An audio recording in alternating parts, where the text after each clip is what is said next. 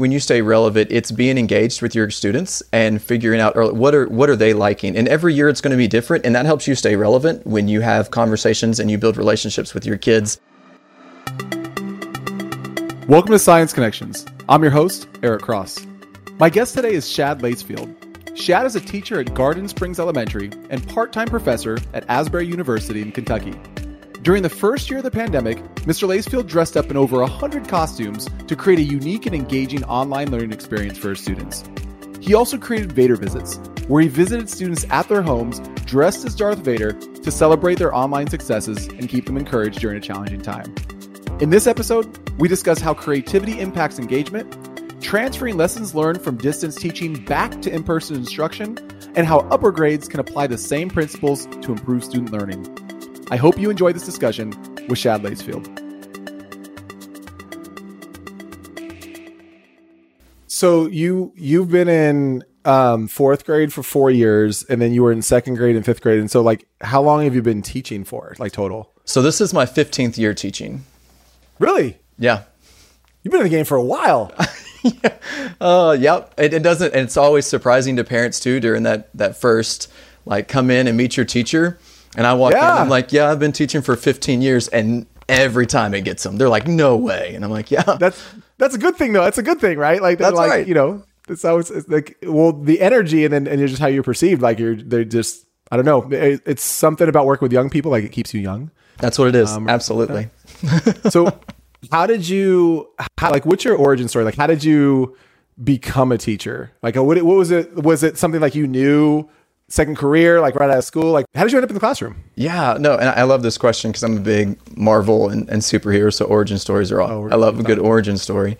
Um, so I grew up on a 13 acre farm in a little bitty town called Guston, Kentucky. And very early on, like we were instilled, my parents, amazing, amazing parents, um, but they really instilled like a, a super important work ethic in our lives of like it's it's all about hard work and it's important that you're working hard in whatever it is that you do. Um, and I'm one of six kids as well in my family. Where are you in the? I'm in second the, to last. Second to last. Okay, so you're the second youngest. Yes. Okay. And um and so and so growing up like with that like you know I worked in tobacco. I worked in hay. You know, we did things being on the farm and stuff like that. And w- within my family as well, there's four boys. And so when I decided to go to college, um, I was the first guy in my family to go to college and the first and only boy that ended up going to college. And so it was like this big deal like, oh, you know, we got one of our boys going to go to college. So what is he going to be? And I was like, well, if I'm going to put forth the, the time and effort um, and then the financial strain that it would cause, because we were not poor at all. My dad worked two jobs to make sure but I really felt the responsibility of like, if I'm going to go, I'm going to work in a profession that's going to make a lot of money. And here I am as a teacher now. Um, so I didn't go to college to be a teacher. I actually was pre dentistry. I thought, now here's really? a profession. You can make a lot of money. You don't work weekends or holidays. You know, I can still be the doctor thing. And so I'm going to be pre dentistry. Um, but like all good origin stories, there was a there was a flip. So, in my first year, I started working at the most majestic place that you will ever go. It's called Squire Boone Caverns. It's a cave in southern Indiana. And um, it's an amazingly beautiful little place. You have to like one lane highway, like road, to go back there up and down. Like you, you think you're never going to make it. And um, if it rains too much, the bridge will flood and you actually can't even get back there. So that's how we're talking like way back in the sticks. Um, but once you get back, back there, totally worth it. And as part of the job, you were a tour guide. Um, I also did grist mill demonstrations and gem mining um, adventures, or, you know, as they're gem mining and stuff like that. And within that, I started working with school aged kids and on very large tours and stuff. And my manager at the time, Claudia, who I'm still great friends with, and we still take our kids back there um, every summer, she said to me, You're really good with kids. Like, you're really good with kids. We have this scout program that's on the weekends and then during the summers, and you would be teaching kindergarten through eighth grade kids geology and forestry. Uh, what do you think about doing that? And I said, Well, all right, let's try that out. And then I got the teaching bug and it hit, and I was like, oh my gosh, like I don't want to spend my life doing something that is all about money or or that. Is like this is where it's at. Like i love this. I enjoy this. I enjoy the response that i get when i'm talking and kids are excited about learning and getting new information and learning new stuff. And so then i changed my major and here i am now all these years later teaching instead of being a dentist.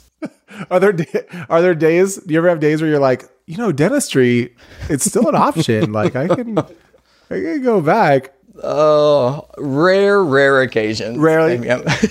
okay. Yeah. All right. All right. Fair enough. I, I, I always joke and say that like we have, you know, sometimes I have my alternate job on the hard days, which is for me, it's working at the Gap, where I just want to fold clothes and go home at the end of the day. you know, those really rough days, and you know, yeah. it's never the kids, right? It's always other things. The kids are like the great part, and then there's all these other things. And mm-hmm. I just want to work at the Gap. I just right. want to work at the Gap, fold some clothes. Yes, sir. Yes, ma'am. Absolutely. I can find that size for you. And then you just go home because about their job when they go home at the end of the day when you work at the Gap. At least, sorry, Gap workers. Uh, I, am sure it's harder than that. But my perception in my mind is that you close up shop and you're done. Yeah, absolutely. Like you said, they can turn it like it's a turn off at the end. Exactly. Whereas as teachers, we know like you don't ever turn it off. It's always there. Yeah. So one of the things that I was super excited about when I when um I first heard about you is I went on your website and there's so many things. I feel like I can just talk about your website and just the the content that you've produced. I, I there's so many directions I can go. Um, but one one of the things I want to ask you is is about that. Now, one of the things that's on there, and this is coming from a fellow uh, uh, Star Wars aficionado who uh, finished Boba Fett and The Mandalorian recently, and is jonesing for Obi Wan to come out. Oh, so yes. I live in Southern California, next to Disneyland. Visited uh, Galaxy's Edge, Star Wars. You have these things called Vader visits, and so what do you do in those? And like, where did you get the idea for these Vader visits? So the costumes were bringing the kids into the classroom. Um, but when they left my room, because we would we only had them for a certain amount of time, there was still a lot of extra work that they needed to get done. And what I was seeing was I could get them to come in and they were really engaged during my lesson. But then afterwards, when it came to work completion or getting things done, there was it was starting to fall off as you know we were experiencing you know more and more craziness of what's going on.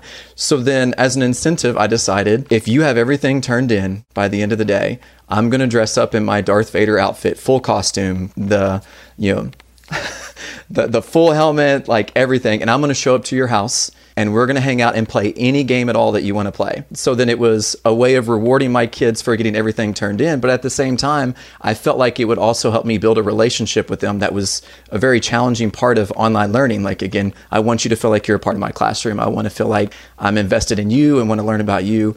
And it was a commitment because some of those kids put me through the ringer, whether it was we're going to do gymnastics on a trampoline. And again, I'm in full costume doing gymnastics on the trampoline, or we're doing soccer drills with their soccer coach at their house, um, playing football games. I mean, all kinds of stuff. I made a Yahtzee game for a kid that loves Harry Potter. And it was really a big part of getting work turned in because, and it's a crazy thought, they wanted to spend time with me. Like that's what mm. it was. And so right. it was like, yeah, absolutely. I'll keep dressing up. I did over 50 plus Vader visits. It wasn't just for my homeroom, it was for all of fourth grade. Um, so I went over 50 visits. Um, and it was cool to see kids in their home and talk to them and meet their parents. It was a great opportunity for me to engage with parents as well. How is online learning going? What can I do to support you? Do you guys have any questions and stuff like that? So this thing of relationships is like leading to work completion, which isn't, which isn't always uh, the the thing that we think to as educators of like how you know work completion a lot of times we think of like structures or um, you know certain protocols that you do in class to get work completion but here you are dressing as, as darth vader and and you said students were turning in more work mm-hmm. because they're connected to you. You saw an increase in in yeah. engagement.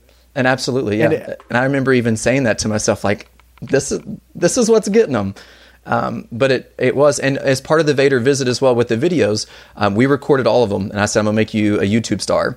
And so I would I, I recorded them, I put them on my YouTube channel, and so a lot of the videos that are on my website, all those Vader visits, um, are like the kids showing off and playing against the teacher. And I promise you, I didn't take it easy on any one of those kids. Like when it was like a versus match, I went all out and I told them I was like, if you beat me, you know it's to be like you earned it. What a great way to leverage just what what is relevant to our students. Like you used your platform and then now you're showcasing them on your you know your platform or what you were using, and then they're seeing each other, and I could just see, regardless of the grade level, like just students like beam from from getting that kind of positive praise through through you know uh, um, a medium that doesn't that tends to be more of a just content consumption, but you're kind of watching other folks do stuff, but now it's about them. Like and they're mm-hmm. they're getting that attention directly. Now I have to ask about the Vader costume. Did you did you buy it for this event, or did you already have that Darth Vader costume in your closet? I had parts of the costume, but not the complete costume. And honestly, the very first Vader visit I had, I had the Vader mask that makes sounds and like you could talk and it makes you sound like Vader. My dark saber is on order, Yes! and it keeps getting delayed from Best Buy. It's supposed to arrive in April, but I do have a dark saber on order that I ordered back in November. So, best- to your point, I don't know who doesn't have one. I'm waiting for mine though. There you go. Come on, Best Buy, come through for us. So you you did all this investment in time and and you created all this content, but then we went back in person. Mm. Were were you able to bring this back into the classroom or use any of the things that you had generated during distance learning back in the classroom? Or are you are you using some of the things that you learned? Like what or is it just completely separate and you're just doing something completely different now? That's a great question. So I still try to dress up at least once um, every week, if not once every other week, uh, just to make whatever we're doing fun. Because I already have costumes that were connected to the content that I was doing. So I had ca- I had made a character called Captain Soundwave that we'll use when I'm teaching my Amplify um, lessons over sound. And so then I- you know I have that, or I would have you know specific characters that were designed for certain lessons that I would do. Um, and so I still. Wait, wait, let me interrupt you real quick where did you get these character ideas from because they are super creative. I clicked on one random one and you had like a, a knitted like skull cap and like some blue shiny like cloak and i'm like who is this guy? I think is that him? Is that captain soundwave? That, that's not, that's hilarious. That was that was my attempt at Elsa. oh that was yeah, started bu- buying more and more costumes, and um, and making characters and putting costumes together. And so yeah, it just ends up being this thing where you never know when I'm going to show up in a completely random costume and be like, today we're getting ready to learn about how sedimentary rocks form, and I dressed in my rock um, outfit, which is the old school rock with the turtleneck and the gold chain. Um, with have- the, wait do you have a fanny pack too Do you I have a fanny pack. Yeah, you have a fanny pack Yep, you nailed it. And they're like, "What is this guy can doing?" you raise the one eyebrow? Can you do the- Yes. the, the, rock eyebrow? Oh yeah, you got this. Oh, people on the podcast can't see it, but, Oh, he, but man. Shad's got it down. He's got it down. He's got the he's got the eyebrow going. Um, okay, so you so I feel like I could go on a tangent and talk about all your costumes that you have, but the thinking about this, so tons of engagement, younger people. Now, taking like some of the principles that you've learned from this, how can how can upper grades like bring this joy to their classroom? Like my, middle school students, you know, older kids, sometimes they, you know, they can. They're still kids, but you know they might not be into the same thing as fourth graders. Like, would you? Do you have any ideas of like how teachers in upper grades can kind of take these elements that you've done and, and apply them? Absolutely. So some of the things that you had talked about, like with YouTube, um, can also be applied to like TikTok videos and things like that that kids are, are willing to watch and be engaged in. Um, and so those things I feel like I've seen other middle and high school teachers really utilize in their classroom. Um, but honestly, and this is a new initiative that we've started in our district, Minecraft has been something that a lot of kids play and are really engaged in and has shown an amazing engagement for all of our kids um, when it comes to science engagement particularly and um, so with that so there's 126 million active minecraft players right now in the world and minecraft is one of the largest selling video games um, the average age because they're always like oh minecraft is for kids well actually the average age is like 24 um, so a lot of the older kids are playing Minecraft as, as well with the younger kids. And with that in mind, it was a way when I looked at Minecraft and specifically like Minecraft Educational Edition came out and it was during COVID and it was free. So if you had a school email um, or it's like the, with the Go 365 account, you could get it for free, and all of our kids got it for free. And so then we went from playing Minecraft on the computer as like a fun game to me looking at it and saying like wait a minute. I feel like when i'm doing energy conversions we can take redstone in minecraft and kids can now show how a simple system using different parts and devices can work and understand even more concrete how energy is converted from one form to another And so let's make this a, a, a, an actual activity. Let's take what I'm teaching in the classroom, and if they get done early as an enrichment piece, because there's not a ton of science and enrichment activities at times um, for kids to be able to do. Like, what do I do when I'm done? Minecraft ended up being that, and so I could have these elaborate worlds that I would build for them that they could then go and play and be super engaged in, and show me w- way more on this Minecraft world what they knew than what they were writing on paper sometimes. Because i you know you'd get like a couple sentences out of them on paper but then all of a sudden when they would build this elaborate system and you just had them record and talk it was like oh my gosh you understand way more than i was thinking that you did with that last exit slip and assessment that we did. And so like this is awesome. So then i went to my district and i actually proposed an idea. What if we did entire Minecraft build challenges for the whole district. So our district has 37 elementary schools.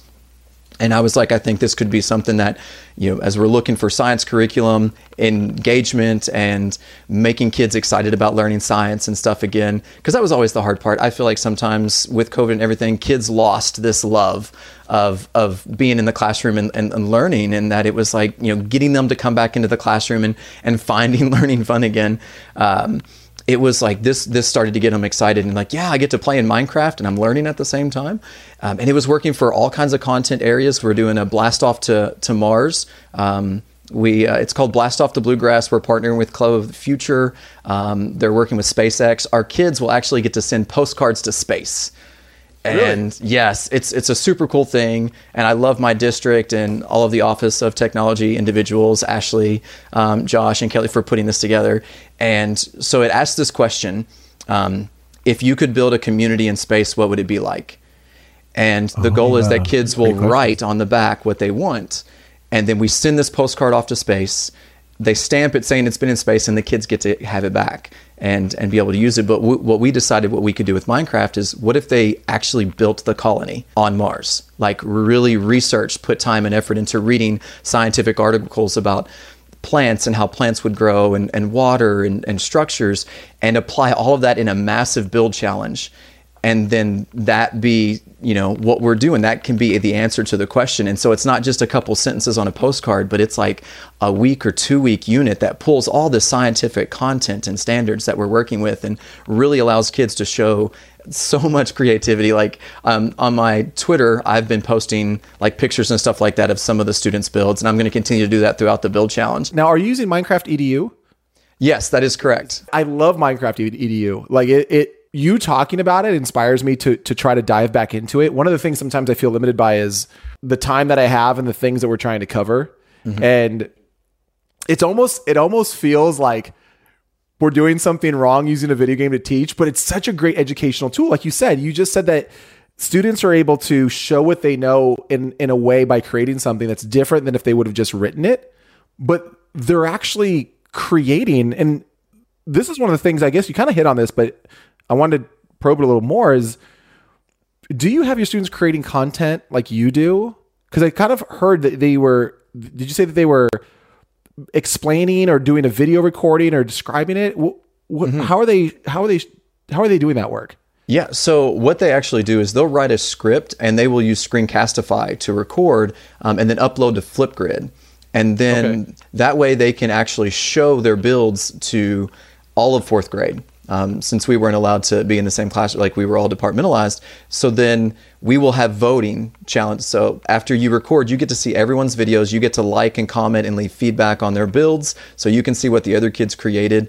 And then, um, then from those initial videos and voting, we selected a certain amount of kids that then go on to the district level for our Minecraft Build Challenge.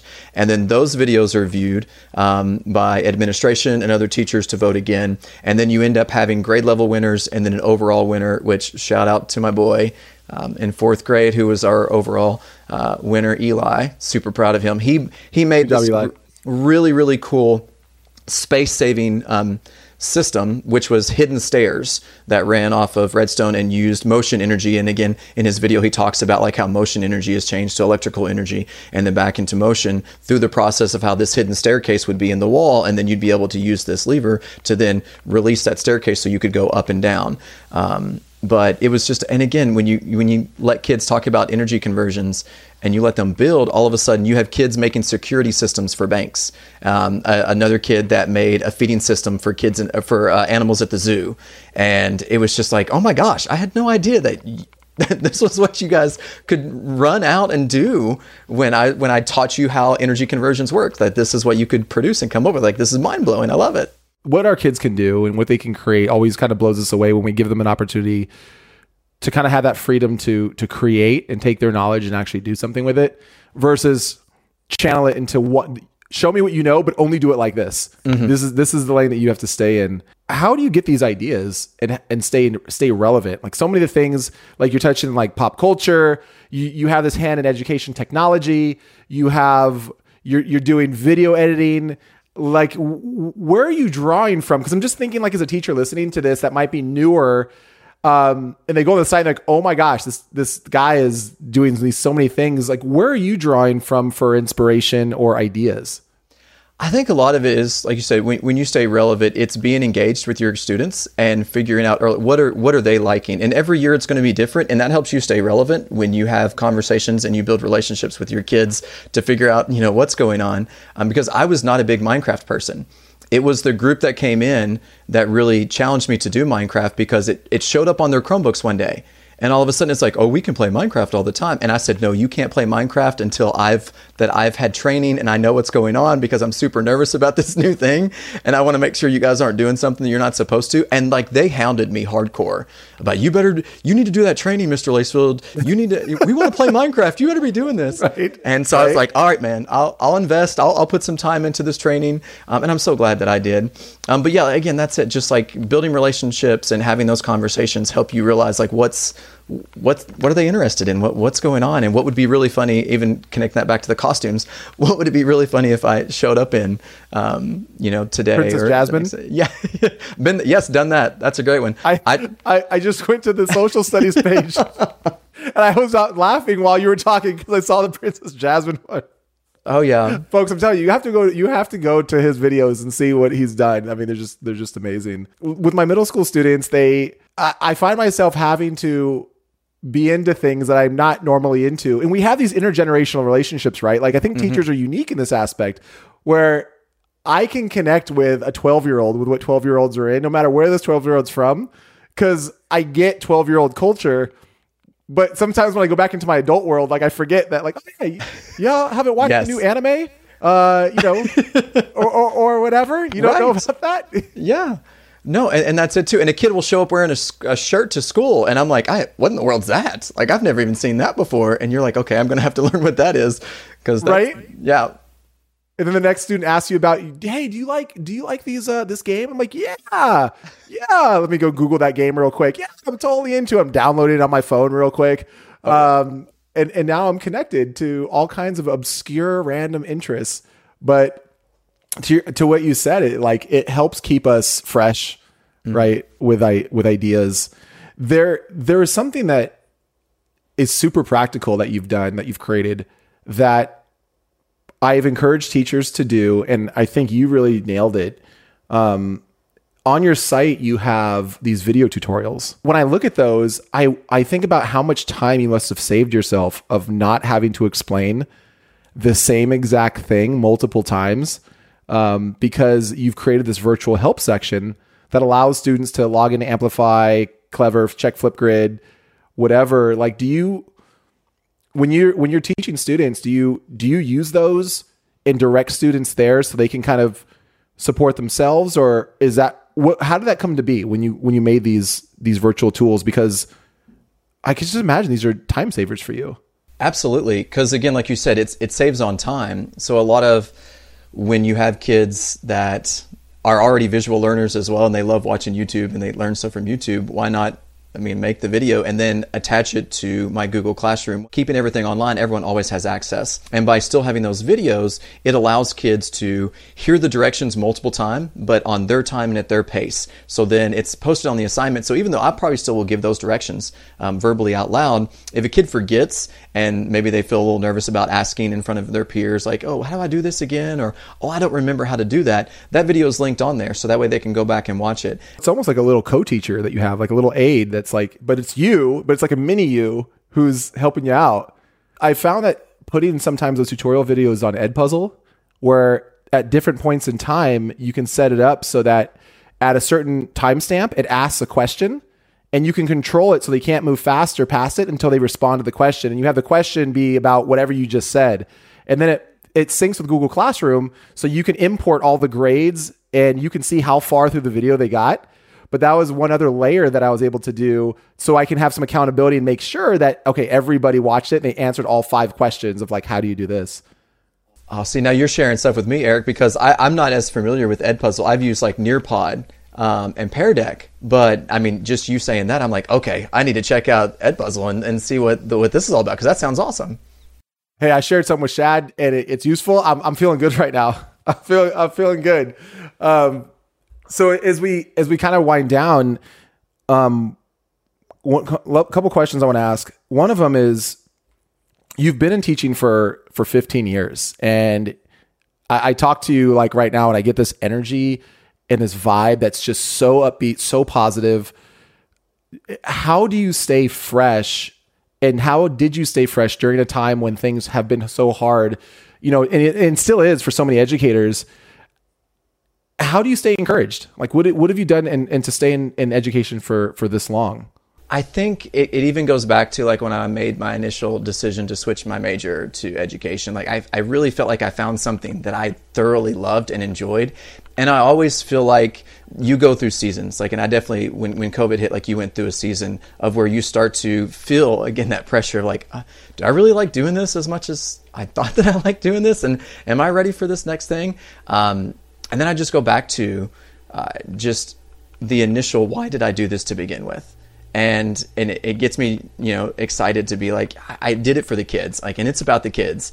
And I get joy when they're laughing and smiling. So again with the videos is like how can I make them laugh and smile? Because if they're laughing and smiling having a good time I'm going to get you know jacked and ready to start teaching again. And I just hear that so much in what you're saying as you're serving your kids is is being more than that building the relationship that connection and then through all that the learning happens uh, the last question I want to ask you is who's one teacher that created a memorable experience for you or inspired you? Is there someone that you remember when you were in school or a learning experience that just that stands out to you to this day? Because as teachers, we remember things like our kids remember us, and it's weird to be in that position to think that we're going to be that person.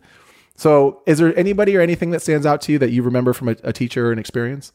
gosh, I have I have a lot that um, you know from my fifth grade science teacher, Mr. Goodman, who we did the ecology meet and the ecology team, and we went to Otter Creek Park and we uh, competed against other schools about science connected materials. To my physics teacher in high school that let us build boats um, out of cardboard and take it to the only hotel in our town um, and the pool, and we had like boat races um, with the cardboard boats that we did.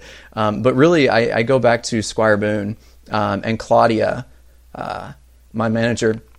And I remember not only was she such a, a pivotal, like getting me into teaching, um, but I remember the the curriculum that we were using at the time that I was. And again, it goes back to what if I was to teach that curriculum, I would not still be a teacher because again, as sometimes you experience with curriculum, it can be boring and not engaging. And I was already putting my own flair on it at Squire Boone during the scout lessons. And I said, what if I just completely rewrote this curriculum? What if I made it really fun and put my own spin on it? And, and she was like, absolutely, absolutely do that. And I feel like that encouragement as teachers, when we encourage kids to be creative, when we encourage kids to, to take risks and to try new things, um, we end up getting such amazing results that we didn't even expect. Shout out to Mr. Goodman for the ecology meet, the physics teacher for the, the boat races, which are hilarious, by the way. If you've ever been able to watch students, did you make them out of cardboard? We did, yep. Yeah, those are hilarious to watch.